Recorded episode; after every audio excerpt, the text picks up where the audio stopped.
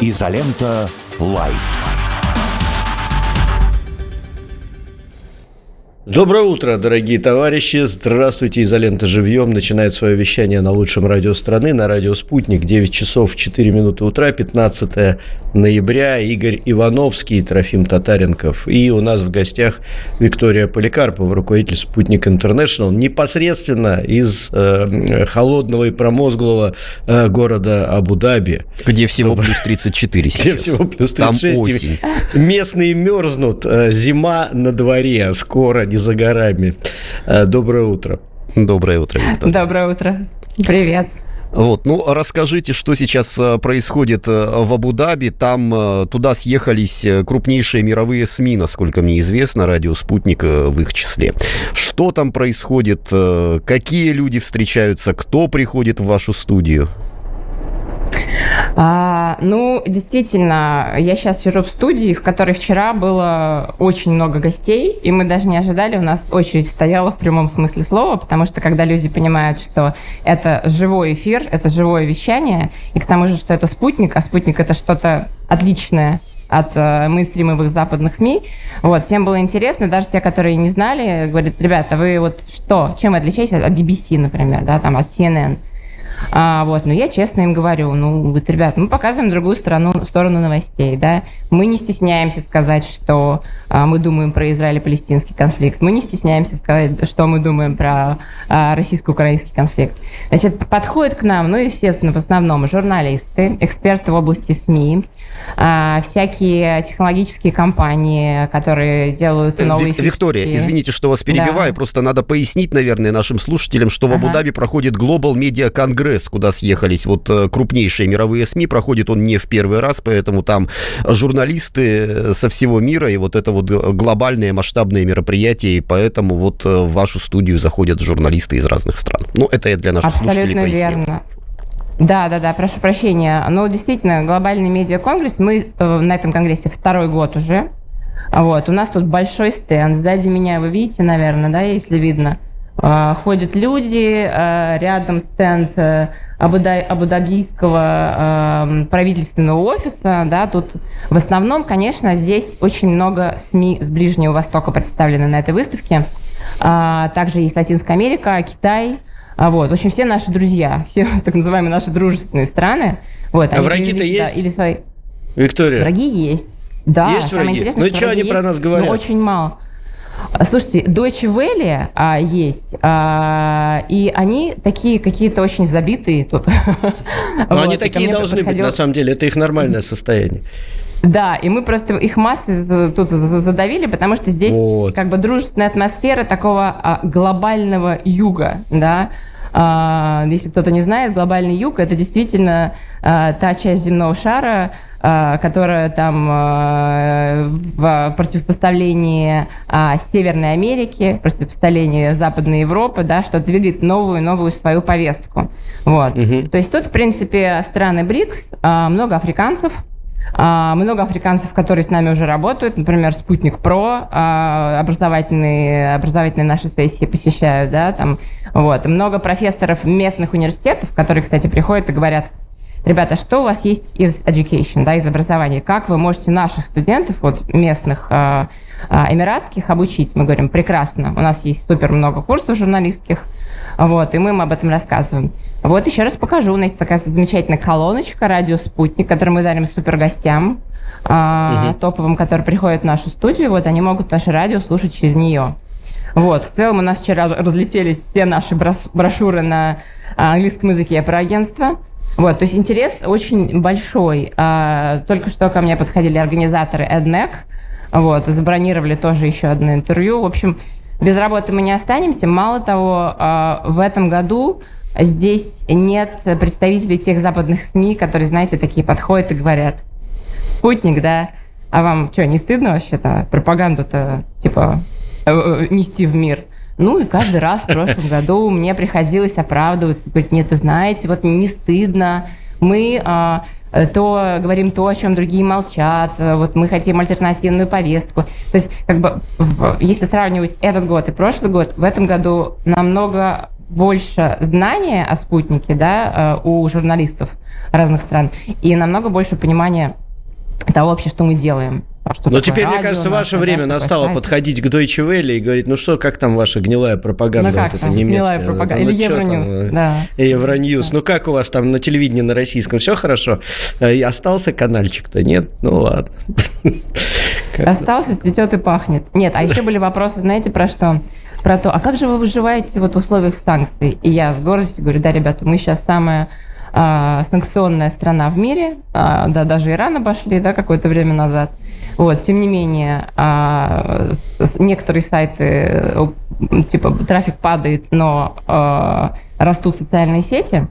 Угу. Мы запускаем новые платформы, новые форматы, радиоподкасты. В общем, жизнь кипит. И действительно количество пользователей в соцсетях у нас выросло. Ну, это замечательно. Вот. Виктория, это спасибо да. вам огромное. Спасибо вам огромное. Хорошей вам работы. Рады были вас видеть. Надеюсь, будут еще... До какого форума, до какого дня не э, будет? будет? Завтра последний день. Завтра последний вот, день. Сегодня, ну, тогда да, закончится, сегодня... да, закончится, расскажете нам, как все прошло.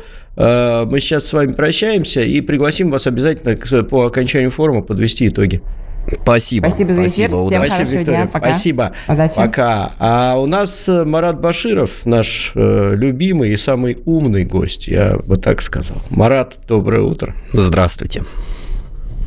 А почему я не слышу Марата? Вот скажите мне, пожалуйста. Я вижу, он улыбается, но не слышу. А я вас слышу прекрасно. А, вот и мы тебя слышим. Все да, прекрасно. Да, да. Да, привет. Марат Баширов, профессор Высшей школы экономики, политолог. Э, Марат, доброе утро.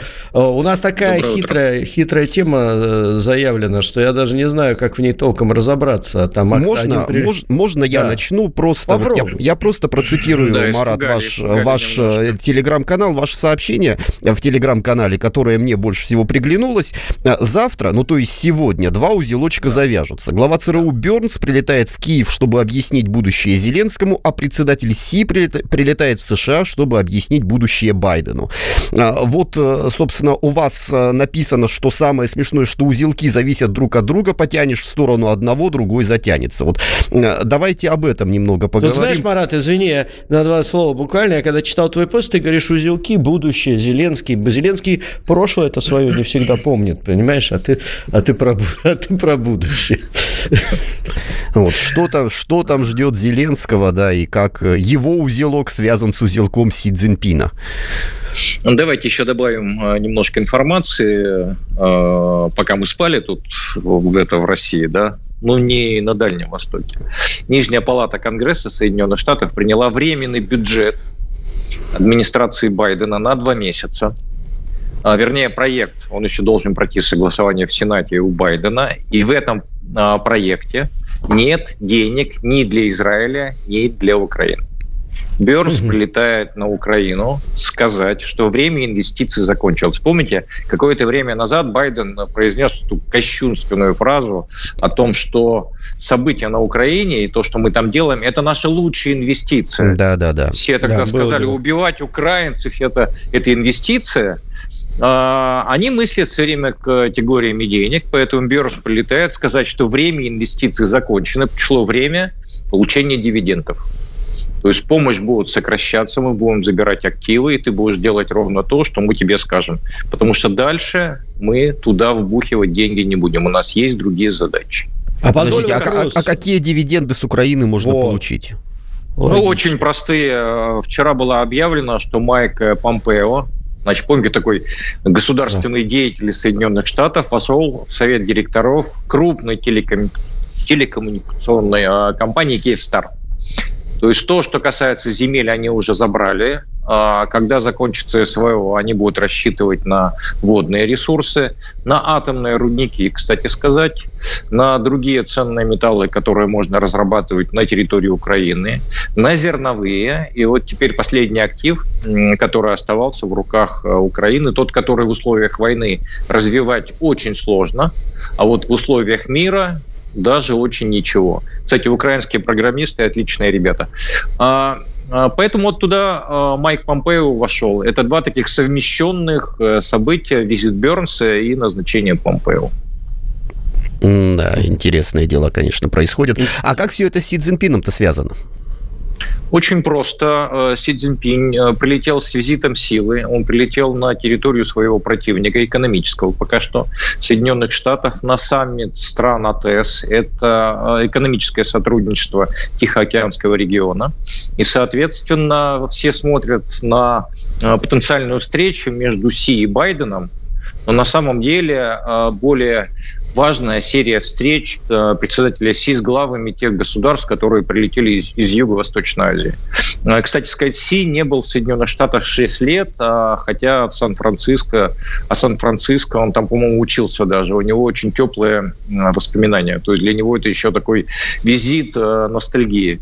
Так вот, Юго-Восточная Азия и Африка, ну, Африка там не присутствует, да, но тем не менее, два этих крупных мировых региона – это объект экономического такого э, внимания Соединенных Штатов и Китая. То есть они перетягивают одеяло на себя. Угу. Вот смотрите, насколько писали э, в прессе, США планирует провести двустороннюю встречу с Си Цзиньпином, в ходе которой э, американская сторона рассчитывает, что будут получены конкретные результаты. На ваш взгляд, вот что за результаты они хотят получить и что за такие жесткие разговоры насчет России и Ирана Джо Байден собрался проводить с господином Си? Ну, э, я думаю, что господин Си уйдет от какой-либо конкретики в обсуждении Ирана и э, России. А вот внутренняя драка за позиционирование Соединенных Штатов относительно Китая внутри Соединенных Штатов, она в полном э, разгаре. Вот только что Financial Times выдала сообщение о том, что Федеральный пенсионный фонд Соединенных Штатов избавляется будет от акций Гонконга и Китая это такая откровенная подножка перед встречей между двумя лидерами. Как интересно. Драка, да-да-да, в общем, драка в Соединенных Штатах идет э, серьезная, и задача на самом деле противников Байдена, противников Демократической партии абсолютно испортить этот визит, чем, в общем-то, определенные люди и занимаются. Просто действительно То есть финансовое интересно. давление, финансовое давление, оно началось э, вместе с приземлением самолета, грубо говоря, Си Цзиньпиня. Но с другой стороны, мы все помним, что у Си Цзиньпинь-то не разговаривал с американцами по причине прилета Нэнси Пелоси в э, Тайвань. С этим-то как вопрос решен? Или не решен? Или что? Никак не решен. Нэнси Пелоси – это тоже представитель э, демократической партии, как вы помните. Да? И, да. соответственно, а, задача председателя Си в первую очередь Сейчас Марат к нам вернется. Да, очень алло, да, всему, да, да мы слышим угу. тебя. Да. И задача председателя Си, на самом деле, продемонстрировать силу Китая, а, который не боится Соединенных Штатов, прилетает на территорию Соединенных Штатов и ведет двусторонние переговоры с теми странами, которые входят э, в АТС. Угу. Там еще есть одна знаковая такая тема. А, здание имени Нэнси Пелоси, которое находится в Сан-Франциско, это было место, где собирались все бомжи местные и спали в этих палатках безумных.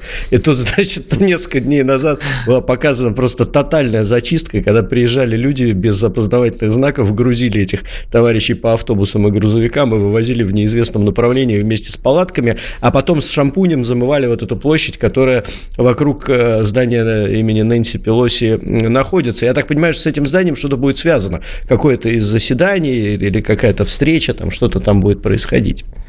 А, вы знаете, э, э, они хотят произвести на господина Си э, хорошее впечатление, когда он там жил, какое-то время и появлялся. Там было это, чисто. Конечно, был, это был другой город, конечно. Ну, поэтому вот этот э, контраст не очень хотелось оставить э, в памяти. Тем более там огромное количество журналистов едет э, везде за си. Кстати сказать, встреча и время, и дата пока не определены. То есть это mm. предположение, что Си и Байден встретятся. Пока в графике ни первого, ни второго этой встречи нет. И не факт, что она будет. Марат, а с какими целями Си Цзиньпин-то прилетел в США? Про американцев мы поговорили, а что хочет китайский лидер? В первую очередь э, дать уверенность тем э, странам, которые ориентируются на Китай из Юго-Восточной Азии. Все-таки Америка... Вот при, при Трампе этот процесс был э, запущен. То есть до Трампа была такая попытка глобализации, то есть всех втянуть в орбиту Соединенных Штатов. При Трампе этот процесс перешел Э, знаете, в такой, в общем, двусторонние форматы, то есть Соединенные Штаты Индонезия, Соединенные Штаты Филиппины. А Китай изначально а, проповедовал эту идеологию. То есть Китай, Филиппины, Китай, Индонезия. То есть американцы начали копировать. Поэтому здесь такое очень перетягивание этих стран под э, свой зонтик. Угу. Причем а какой может быть, какой может быть глобальный, глобальный результат от этой встречи от, от ТЭС, ну вот который ты бы ожидал, э, логичный, такой, ну не чудесный. Скажем. И будет ли этот глобальный результат или просто встретится и все останется как есть? Вот как раз э, отчеты прессы и отчеты аналитиков, они покажут, что Си Цзиньпинь разговаривает очень конкретно, предметно, дружелюбно, говорит о двусторонних отношениях, а Байден будет отделываться очень короткими фразами. Мы же знаем, что он не может э, вести содержательную беседу. У него есть э, такой, знаете, значит, словарь фраз, Значит, э, и он этими э, бумажками пользуется. И ровно как только текст заканчивается, он все время пытается уйти. Вот этот контраст... Причем не в ту сторону. Да. А, в разные стороны, да, он уходит. Э, значит, к нему вообще нужно собаку поводыря закрепить, на мой взгляд, которая будет знать, куда идти. Ну, типа, он любит собак, да, на самом деле, вот ходит с собакой, но это собака-поводырь. А, а, так вот, вот этот контраст, он а, покажет, что ориентация на Китай, ориентация на Си, она более верная в настоящий момент, чем а, заигрывание с американцами. Угу. Понятно. Следующую, давай чуть зацепим еще пару тем. У нас не так много времени. У нас, значит, тут прошла информация, что премьер-министр Эстонии планирует э, стать генсеком НАТО и очень хочет э, это сделать. Кстати, ты знаешь, меня это не удивило, потому что э, вот этот вот уровень их извращений, он уже настолько запредельный, что такое, в принципе, может быть. Что, что ты об этом думаешь? Для чего это им надо? И вообще... Есть такая хорошая поговорка. Каждый суслик агроном. Вот руководителем НАТО может стать любой суслик даже представляющий Эстонию. Тем Тут более там же... Дальше говорить бессмысленно. Несколько месяцев назад же проходила информация, что следующий руководитель э, НАТО должен быть женщиной, дамой. И вот все гадали, кто же, кто же это может быть. Вот, пожалуйста, Кая Калас, премьер-министр Эстонии, выдвинула Кая свою кандидатуру. Калас, да. да, говорит, что не согласна с тем, что конфликт на Украине зашел в тупик. Говорит, что подобные заявления о ситуации на поле боя отвечают интересам России. Уж если я стану генсеком НАТО, то все Но платить-то не ей, понимаешь? То есть тут можно говорить все, что угодно, платить-то все равно не ей, поэтому... Вы знаете, все дело в том, что на Украине, ну, в Эстонии, значит, Украине все время заговаривают, а, в Эстонии очень мало рабочих мест, э, хорошо оплачиваемых. И она понимает, что если лишится а, работы премьера, куда-то нужно будет идти работать.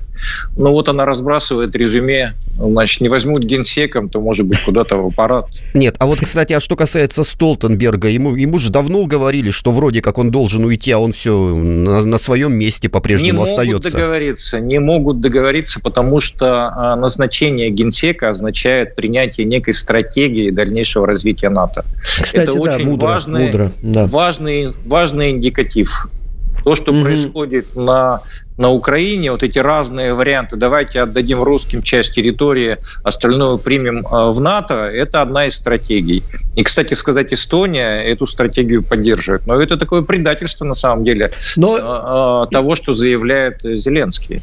И, Марат, кстати, вот надо отметить, что предыдущий руководитель э, НАТО в Европе буквально вчера выступил и сказал, что давайте по корейскому сценарию э, выступим, типа поделим Украину на две части, нарисуем э, ровную четкую линию э, и закончим на этом, потому что э, ну, ресурсы-то не бесконечные, а нам еще Израилю помогать надо. Как по, поводу, по поводу сценариев вообще великое множество появляется информации. Кто-то говорит про корейский сценарий, кто-то говорит про вьетнамский сценарий должно закончиться. Ну, Рогов так э, вчера сказал. Но вьетнамский сценарий это хороший сценарий. Да, ну это да. Рогов, знаете, Рогов об этом сказал. Сценарий. Кирилл... Это все ложный сценарий. Вот да. это мудро, кстати, сценарий. да. Русский. Это мудро. И все потом будут говорить, что есть русский, есть корейский, есть вьетнамский все генералы всегда готовятся к войнам, которые уже закончились. К предыдущим, да. А, слушай, еще такой момент случился у нас эм, э, по поводу саммита ОДКБ, э, на который Пашинян не приехал. Это, это знак какой-то для нас, для всех, что Армения все-таки вышла из нормального состояния дружбы с нами, со всеми. Ну вот что? Лукашенко, кстати, к этому достаточно спокойно отнесся, по словам его э, пресс-секретаря Натальи Эйсмонт, однако сказал, что нужно крепко подумать, прежде чем делать какие-то действия Армении в, сторону, в плане АДКБ.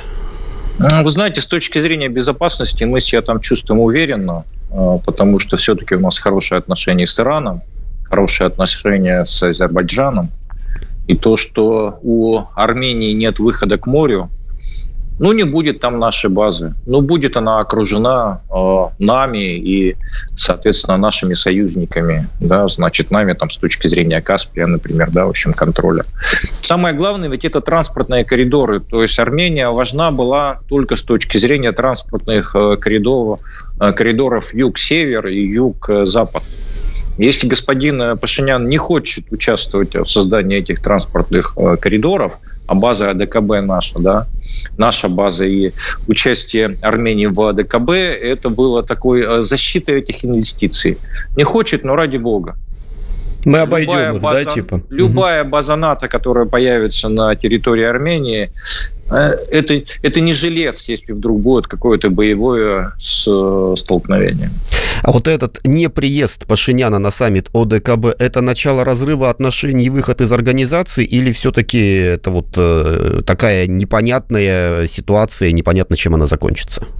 Это под давлением американцев все э, происходит. Ну, ради бога, если он такой недальновидный, ну, будет у нас еще в истории э, Зеленский номер два по фамилии Пашинян. Но только ресурс поменьше сильно, и человеческий, и земельный, и какое угодно, и положение там не, не ну, Да, и самое главное, нам там воевать не надо, там вполне хватит э, Азербайджана с Турцией. Да, там они сами разберутся. И тут еще очень важный момент. Сейчас, когда будет раздача слонов, это наш знаменитый путь, который мы отстраиваем из варяг в персы, который будет э, очень прибыльный и выгодный. И на фоне особенно китайского проекта «Один пояс, один путь», там огромное количество интеграций. Э, Армения могла бы разбогатеть просто сказочно на этом. Но мне кажется, что это не их задача. Будет другой э, премьер через пару лет. Соответственно, все развернется обратно. Да, вот... Ну, слушай, у тебя к тебе вопрос от зрителей есть, но это вопросы к тебе и Коле Старикову, который будет после тебя. Я не знаю, может, ты откроешь нам эту страшную тайну, если нет, будем Николая пытать. Александр Зет в «Изоленте Плюс» спрашивает, э, что за девушка над Зеленским на обложке «The Economist»? Очень красивый вопрос. Есть только две девушки, которые в окружении Зеленского носят э, такую прическу. Это его жена Елена и госпожа Тимошенко. А, вот оно. Слушай, а я в эту сторону вообще не подумал. Вот оно что. Вот, то есть это либо та, либо та. А с другой стороны... А, вопросительным... Представьте конструкцию, конструкцию следующего управления Тимошенко и Залужный. Да, это вообще огонь. Это огонь. Это огонь. А с другой стороны, Трамп с вопросительным знаком. Кто не смотрел, посмотрите, обложка интересная в этом году. Гораздо интереснее, чем в прошлом году. Обратите Спасибо. внимание, там только 5, 5 uh-huh. человек, а раньше там бывало человек 20-30. Да, мир сужается, э, мир влиятелей сужается. А, спасибо тебе большое, Барат Спасибо. Баширов, профессор Высшей школы экономики, человек, который всегда расставляет все смыслы в нашем эфире, спасибо, так что вопросов не остается. Спасибо большое. Мы сейчас уходим на новости. После новостей у нас Николай Стариков, и мы продолжим э, нашу беседу с ним. Оставайтесь с нами, смотрите нас в видеоформате обязательно в Рутубе э, и подписывайтесь на наши социальные сети эти новости на радио «Спутник».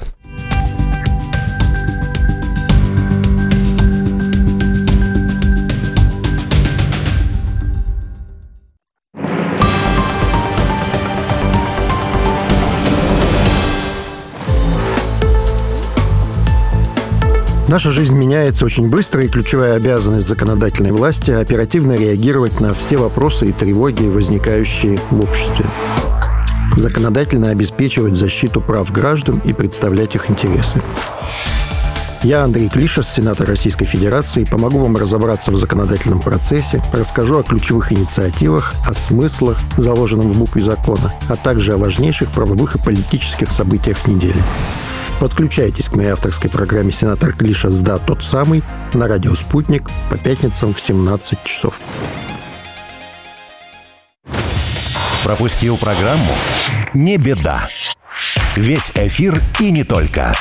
На радиоспутник.ру На самом деле, когда нам предлагают разобраться в каких-либо сложных вопросах, экономических, культурологических, любых иных, нас пытаются засыпать сложными терминами, сложными логическими построениями. Это не совсем правильно, потому что существует такой принцип Акамма, говорящий о том, что не нужно усложнять сущности, и во всех вопросах достаточно разбираться с точки зрения здравого смысла. Так и понятней, и правильнее. Я, писатель-журналист Дмитрий Лекух, в программе «С точки зрения здравого смысла в 18.00 каждую среду на радио «Спутник».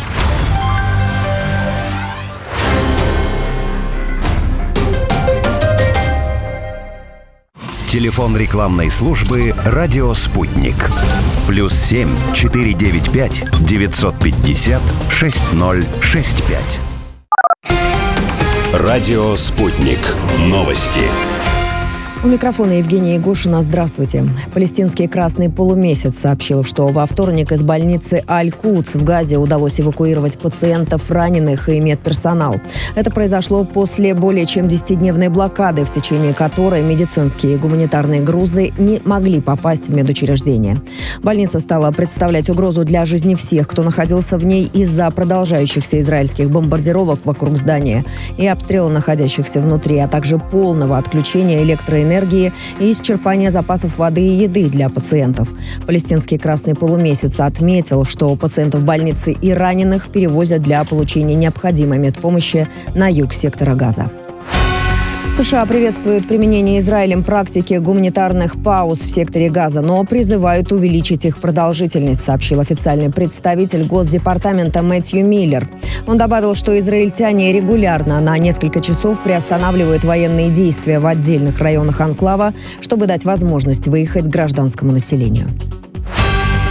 Страны Азиатско-Тихоокеанского экономического сотрудничества продолжают сталкиваться со множеством экономических трудностей и все еще восстанавливаться после COVID-19, который разорил торговлю, путешествия и туризм, заявил госсекретарь США Энтони Блинкин на саммите АТЭС в Сан-Франциско. Он также отметил угрозы продовольственной и энергетической безопасности, вызванные конфликтом на Украине. Вместе с тем, за три десятилетия существования АТЭС ВВП региона вырос с 19 триллионов долларов почти до 53, а доход на душу населения увеличился в 4 раза, добавил Блинкин. Российская компания «Транспорт будущего», занимающаяся разработкой беспилотных авиационных систем, и индийская по производству микроэлектроники подписали меморандум о развитии отрасли беспилотных авиасистем в Индии, включая создание совместного производства, передает корреспондент РИА Новости. Документ подписали на авиасалоне «Дубай Show». Отмечается, что это первый выход отечественных систем БПЛА на международный рынок. Как отметил гендиректор компании «Транспорт будущего» Юрий Казаренко, дроны будут будут использоваться в сельском хозяйстве и при доставке грузов в горную местность в Индии. Он добавил, что жаркий и влажный климат, высокогорные районы на высоте 5-6 тысяч метров над уровнем моря могут стать серьезным вызовом. Строительство барьеров для сдерживания потоков лавы началось в Исландии в районе популярного туристического курорта «Голубая лагуна». Об этом пишут местные СМИ. Барьеры предназначены для защиты важной инфраструктуры на полуострове Рейкьянес. Подробнее об этом расскажем уже в следующем выпуске.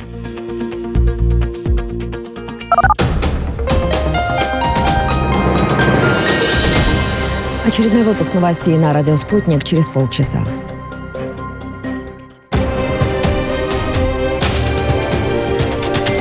Радио «Спутник». Разберемся. Москва, 91,2. Санкт-Петербург, 91,5 FM. Изолента «Live». 9 часов 33 минуты, время московское. Доброе утро всем нашим слушателям и зрителям. Игорь Ивановский, Трофим Татаренков, Изолента Live, она же Изолента Живьем. И у нас на связи писатель, политик Николай Стариков. Николай, приветствуем. Доброе э, утро. Сейчас нахожусь в городе Светогорск на историко-краеведческой конференции. Кто не знает, это пограничный с Финляндией город, поэтому вот э, посмотрю, как финны не пускают российских и своих граждан на велосипеде. Все вот эти новости всю неделю были. Так что лично посмотрю. Она здесь совсем рядом, наверное, метров 500 до границы, я думаю, так. О, а мы с тобой потом сделаем в пояснительной бригаде телемост, и ты расскажешь, как там, что с, с этим, с границей и с велосипедами. Слушай, а как там сейчас аромат? Просто Светогорск – это известный город, где всегда пахнет бумагой, которую, ну, не бумагой, да, а переработкой бумаги, которую делают. Имотра, кстати, тоже. Как там сейчас атмосфера? Ну, честно говоря, я приехал вечером сюда, ничего отрицательного не заметил, но поскольку э, Светогорский целлюлозо-бумажный комбинат – это такое большое предприятие, то, конечно, э, мимо него не проедешь, и его видно. Но угу. я сейчас не готов выступить в роли э, эколога, оценить по внешнему виду, как там что происходит, но... Ну, то есть все нормально, дышать можно, да, получается? Да, но финны закрывают ведь от велосипедистов, а не от целлюлоза бумажного комбината свою границу, опять-таки, да? Да, это, но, это, это от правда. запаха в границу закрыть сложнее, да. Это правда. Да, но Слушай, я как раз о границе и хотел поговорить. О Давай, границах. Поговорим. Да, потому, потому что повод хороший, и находясь здесь рядом, хотелось поговорить о том, как границы возникают, меняются, то есть о дипломатии. Больше вот э, граница как часть дипломатии. Вчера один из, э, ну, наверное, можно смело сказать, преступников киевского режима, глава, э, значит, ГУР Кирилл Буданов решил выступить экспертом по истории и написал статью для одного издания. Смысл э, этого следующий. Ему хотелось зафиксировать тот факт, что даже если и будут территориальные уступки со стороны Украины в пользу России, то это ничего не решает, и он решил вытащить такой исторический пример.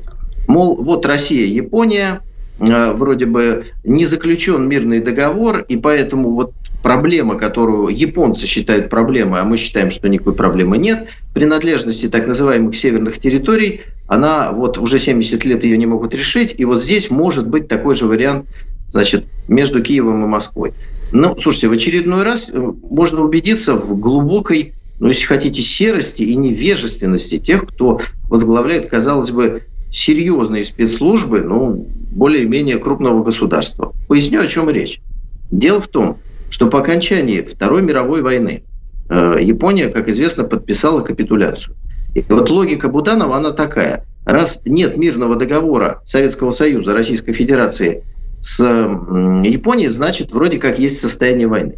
Здесь, дорогие друзья, я напомню, что Советский Союз с Германией никакого мирного договора не подписывал до сих пор. Но об этом никто даже не вспоминает. Потому что дальше Германию поделили на две части, ну и там понеслась такая история, которую, к сожалению, закончил Горбачев с Ельциным. Да, дав немцам воссоединиться, теперь они мешают воссоединиться нам, русским. Но сейчас даже не об этом. Э, серость и невежество э, э, господина Буданова заключается в том, что в 1956 году Хрущев решил как-то с Японией наладить отношения. Делал это, можно сказать, неуклюже по-хрущевски, но это тот случай редкий, когда более-менее ничего. В Токио была подписана так называемая Токийская декларация 1956 года. Это абсолютно известный документ, его легко найти в интернете. Там в первой строке написано, о том, что состояние войны между Советским Союзом и Японией прекращается и начинаются добрососедские отношения. То есть э, все, никакой мирный договор вообще не нужен. Весь, все разговоры о мирном договоре, необходимом якобы между Россией и Японией, нужны японцам, чтобы за этот крючок вытаскивать вот попыточку себе чего-то от российской территории э, забрать. Вот и, и вся история. Поэтому, когда об этом, ну, там, журналист ошибается, какой-нибудь публицист, ну, как говорится, обидно за него, ну, ладно. Но здесь же все-таки руководитель спецслужб, он же должен э, с документами работать не как Борис Николаевич, а гораздо лучше, глубже и с пониманием. Так что вот, вот такая вот история. Но оттолкнуться я вот в какую сторону хотел. Значит, э, нам все время говорят о каком-то перемирии тоже, которое, мол, возможно. Я решил вспомнить, какие перемирия были в нашей истории. И вот предлагаю вам первое перемирие, которое закончило Первую мировую войну, оно было подписано 11 ноября 1918 года. А более чудесного перемирия, наверное, в человеческой истории не было. Я вам сейчас зачитаю несколько пунктов так называемого перемирия, не мирного договора, а просто прекращения огня, по сути, да? И вы поймете, что это прям удивительная вещь. Пункт первый. Э, уступка германской армии 5000 пушек, 25 тысяч пулеметов, 4 тысяч минометов и 1700 аэропланов. Ну, Германия отдает Антанте, то есть англичанам и французам, по сути, да.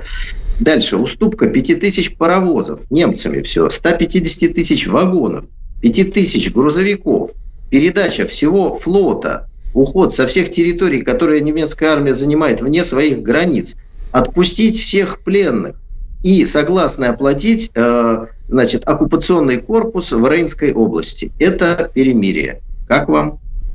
Да, жесть вообще. Прекрасно. Ну, это, это, это, то есть это, проще было, Коль, ну, проще было написать отдать все, э, и тогда перемирие. Так так и было сделано все это. Но это не перемирие, это капитуляция. Ну да. Правильно? Но называется Но перемирие. Без не, безоговор, не безоговорочная. Да? Вот Германия подписала в 1945 году безоговорочно. То есть капитулируем, и, и никаких условий нет, что хотите, с нами то и делайте. Угу. А здесь нет. Мы отдадим вам все вооружение, отдадим флот, уступим все территории, отпустим пленных, но это только перемирие. А потом будем договариваться, на каких условиях у нас мир. Но угу. там наступил потом соответствующий Версальский мир, который маршал Фош, француз же назвал перемирием между двумя войнами. Ну, вот, собственно говоря, и понятно. Здесь нужно пояснить, кто же такие перемирия это подписывает. Ведь никакой военной катастрофы в тот момент, ну, знаете, что вот как в 1945 году в Германии не было. А произошел, в принципе, такой симпатичный государственный переворот, который историки стараются не замечать в Германии. Кайзер для того, чтобы начать нормальные переговоры э, о мире, назначил своего племянника Макса Баденского премьер-министром. И вот в самый ответственный момент, в начале ноября, э, это мой любимый исторический факт, может, один из самых любимых. Макс Баденский, это официальная версия, заснул и спал 36 часов. 36. Его, конечно, никто не будил. Ну, премьер-министр спит, приболел, как же. И, и мы бы поверили, что он спал и страдал, если бы за эти 36 часов сепаратный мир с союзниками не подписала Турция, Болгария и Австро-Венгрия, которые все вышли из войны. Проспал это называется просто. Прос, да, проспал. Доброе просто, утро. Да, да, да. Ну, то есть вот, вот такие вот перемирия бывают. Слушай, а, ну в нашей истории тоже, в нашей истории тоже были, был лидер, который мог проспать э, все что угодно. Ты же помнишь это. Э, это было, но мы хотя бы понимаем причину, почему он спал. И в этой причине, наверное, он был искренен. Угу. Он просто не мог работать с документами в это время, да? Это правда. А здесь историки официально пишут, что премьер-министр заболел, плохо себя чувствовал, 36 часов спал, но так, понимаете, совпало, что в этот момент все союзники Германии разбежались, и Германию поставили в ситуацию, когда надо было срочно э, заключать мир. Но это еще не все. Так. Комедия продолжилась. Значит, проснувшийся этот Макс Баденский, который, ну, я лично убежден, что не просто спал, а специально спал, да, так сказать, э, чтобы все это произошло, пришел к Кайзеру и сказал, так получилось, мы уже одни, надо срочно заключать мир. А, и для этого мира вы, Ваше Величество, должны отречься от престола. Кайзер сказал, отрекаться не буду, Тогда Макс Баденский вышел к журналистам и сказал, Казер отрекся. Но и это еще не все. Он тут же подал в отставку и назначил другого канцлера. И вот этот новый канцлер Эберт, по фамилии Эберт, и дал команду подписать это чудесное перемирие. Ну, обалдеть. Обалдеть. Конечно, нарочно не придумаешь. Так нет, Слушай, ну такие вещи надо, знаешь, на, надо по телевизору показывать. Ну, мы на радио, конечно, рассказываем это очень хорошо. Но нужно сделать серию программ, как это было, как это бывает. Да, так, слушай, у меня прям прямые аллюзии с тем, что сейчас будет на Украине. Э, вот у меня прямо вот есть такое ощущение, что сейчас вот эта вот стадия э, «без меня меня женили» э, и все поменяли, со всеми все подписали, будет с Зеленским. Есть у меня такое ощущение. У тебя нет такой мысли? Тоже может ну, проспать? Ну, на самом деле, поскольку сценаристами вот всех этих процессов одни и те же государства, одни и те же разведки, что сейчас на Украине – что тогда в Германии, что, кстати, наша февральская революция, примерно сценарий немножечко другой, но похожий, да, ага. э, конечно, может такое произойти. То есть Зеленский может заснуть на 36 часов, а когда проснулся, его уже переизбрали, или там он вообще в другом месте, проснулся в Канаде где-нибудь, или в Лондоне. Или не проснулся, И, например. Или не проснулся, такие варианты тоже бывают. Но в, э, после Первой мировой войны все было очень вегетариански, поэтому Кайзер узнал из газет о своем отречении, убежал в Голландию и через несколько дней действительно отрекся. Но как бы историческая правота вот такая. Есть еще один вариант э, дипломатических всяких коллизий, который я хотел бы привести, так. он тоже связан э, с Российской империей. Это так называемый Берлинский конгресс, который государь-освободитель Александр II считал, на мой взгляд, справедливо, самой темной страницей в своей биографии. А история такая. Русско-турецкая война 1877-78 года. Мы побеждаем. Блестящий Скобелев. Э, и вот здесь заключается русско-турецкий договор, э, так сказать, предварительный, прелиминарный по такой дипломатической э, терминологии в Сан-Стефано. Его в предместье Царьграда подписали, вроде все, договор есть, все нормально, э, отлично, э, создается Болгария большая, турки признают независимость э, Сербии, Черногории, то есть часть наших братушек, которые сейчас нас почему-то братушками не считает и старается забыть весь процесс получения независимости, вот он происходит. И тут нашему государю англичане и немцы предлагают подписать полномасштабный, уже настоящий европейский договор и мир, то есть все как, как у людей. Поскольку Пруссия зависела в тот момент от России, э, Николай, прошу прощения, Александр II согласился, думая, что Бисмарк будет вести себя действительно как честный маклер. Вместо этого был подписан тот самый Берлинский трактат, который э, ну, во многом э, плоды нашей победы забрал. В том числе и у нас тоже. Я напомню вам, что, например, Карс и Батуми Опять-таки, сегодня нам спасибо за это не очень говорят. По этому договору вошли в состав России, а Эрзерум турецкий не вошел. И э, мы-то мало что получили. Зато вот эти вот самые маклеры честные, э, например, британские, получили Кипр. То есть Турция в знак признательности за отстаивание их интересов этими абсолютно независимыми европейскими дипломатами подарила Британии Кипр. И с той поры Кипр до обретения независимости в 70-е годы уже 20 века был британской колонией. Так что всякого бывало там очень интересного. Да, повороты истории, конечно. Но вот у меня был вопрос э, по поводу Зеленского, а что ему делать? Потому что, с одной стороны, он говорит, что мы будем продолжать контрнаступление даже зимой. Даже если я останусь в одиночестве, я буду продолжать сражаться, так далее, и так далее. И тут к нему приезжает Бернс, э, вроде как будет говорить ему о том, на каких условиях нужно будет заключать мир с Россией и как он себя поведет. Ну, теперь понятно, что он просто может уснуть на 36 часов, а проснуться находятся уже в совершенно другом мире. Ну, а если, Николай, если мы говорим о перемирии и о мирных договорах, то э, если перенестись в Израиль и сектор газа, там-то как, как все может завершиться? А вот это как раз пример того, как завершиться не может. Вот э, такая бесконечная, к сожалению, история, потому что э, фундамент для какого-то мирного исхода, ну, скажем, наступления более-менее прочного мирного э, порядка, он ведь был описан в той самой в том самом решении ООН, которое никак не могут выполнить. Создание двух государств.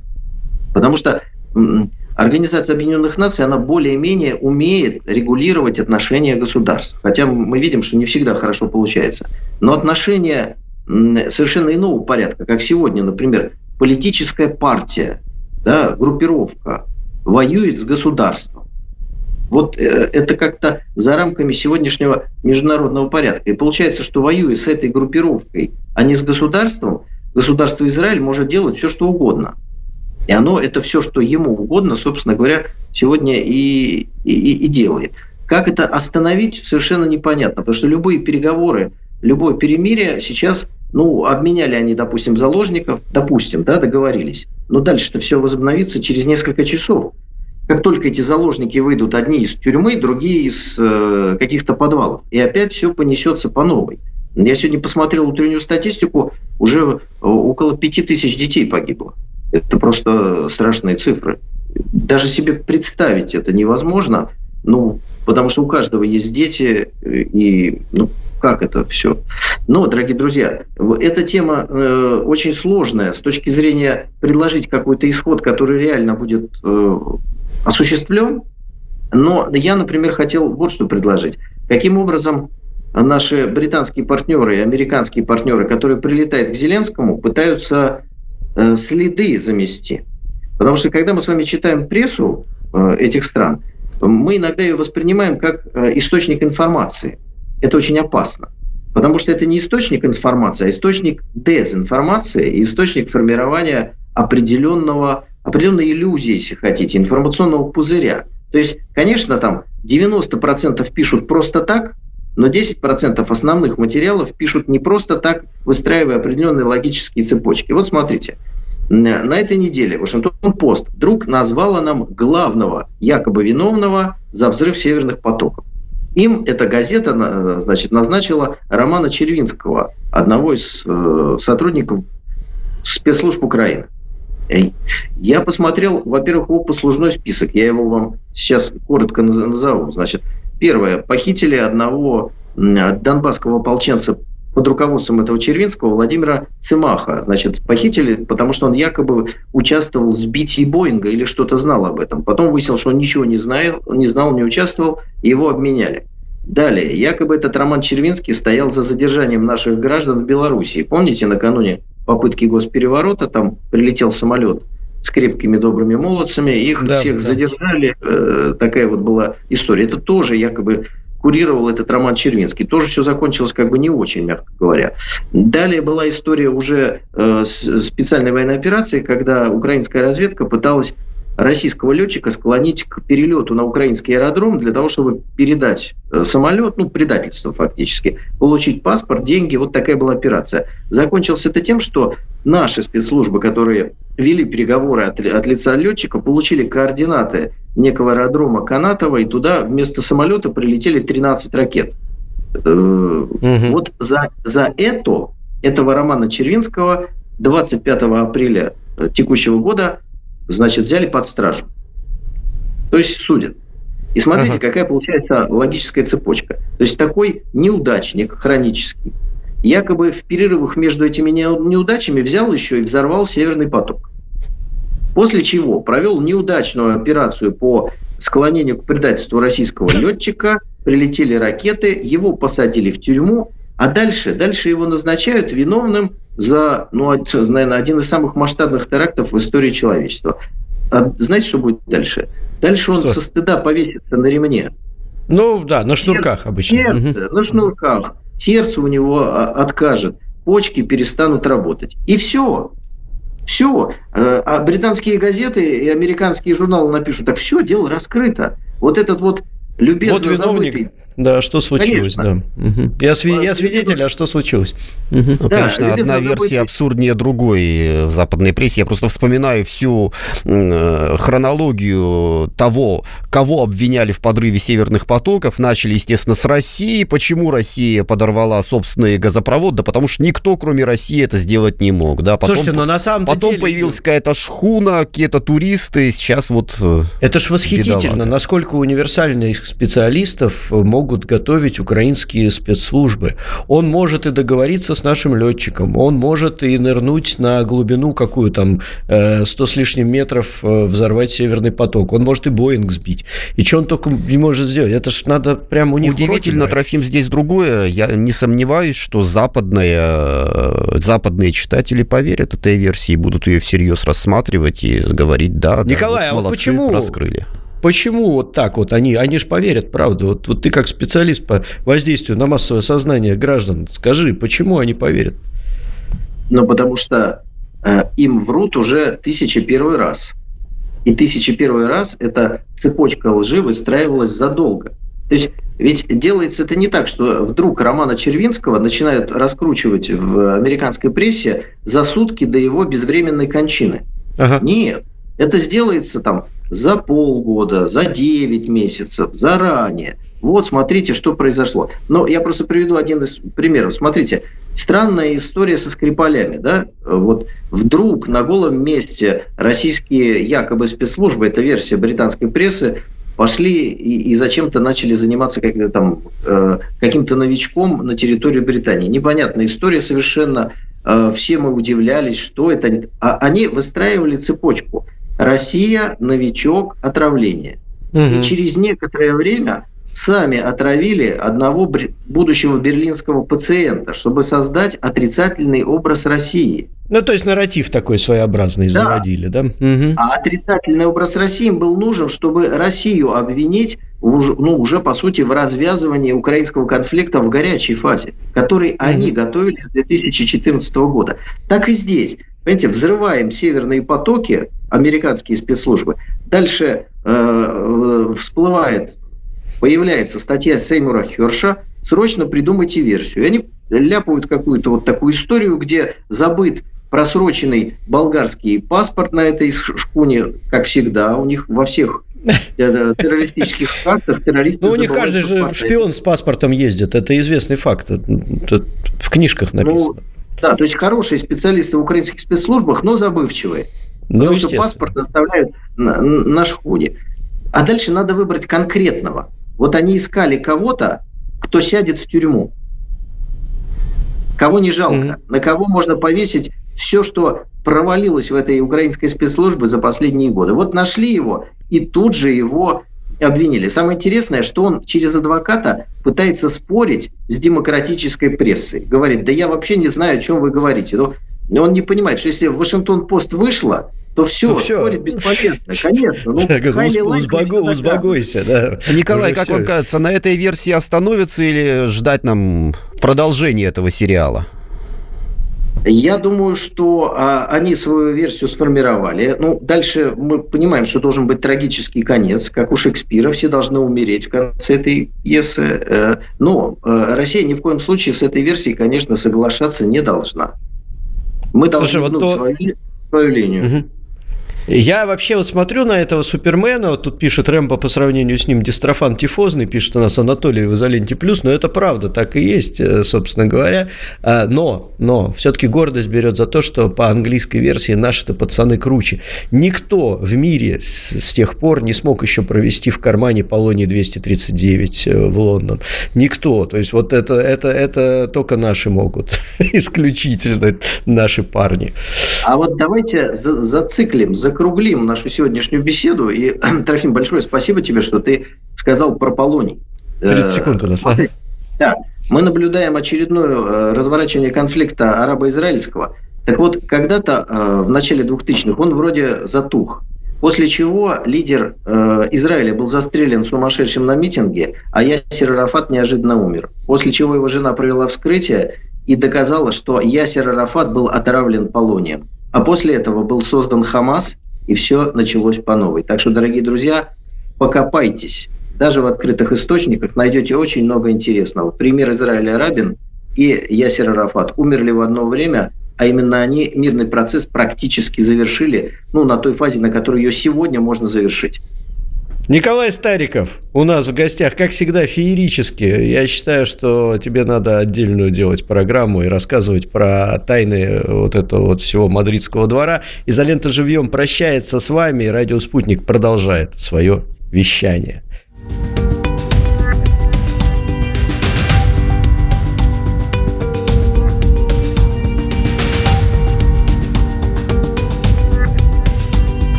Радио «Спутник».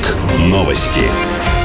У микрофона Евгения Егошина. Здравствуйте. Палестинский Красный Полумесяц сообщил, что во вторник из больницы Аль-Куц в Газе удалось эвакуировать пациентов, раненых и медперсонал. Это произошло после более чем 10-дневной блокады, в течение которой медицинские и гуманитарные грузы не могли попасть в медучреждение. Больница стала представлять угрозу для жизни всех, кто находился в ней из-за продолжающихся израильских бомбардировок вокруг здания и обстрела находящихся внутри, а также полного отключения электроэнергии электроэнергии и исчерпания запасов воды и еды для пациентов. Палестинский Красный полумесяц отметил, что пациентов больницы и раненых перевозят для получения необходимой медпомощи на юг сектора Газа. США приветствуют применение Израилем практики гуманитарных пауз в секторе Газа, но призывают увеличить их продолжительность, сообщил официальный представитель Госдепартамента Мэтью Миллер.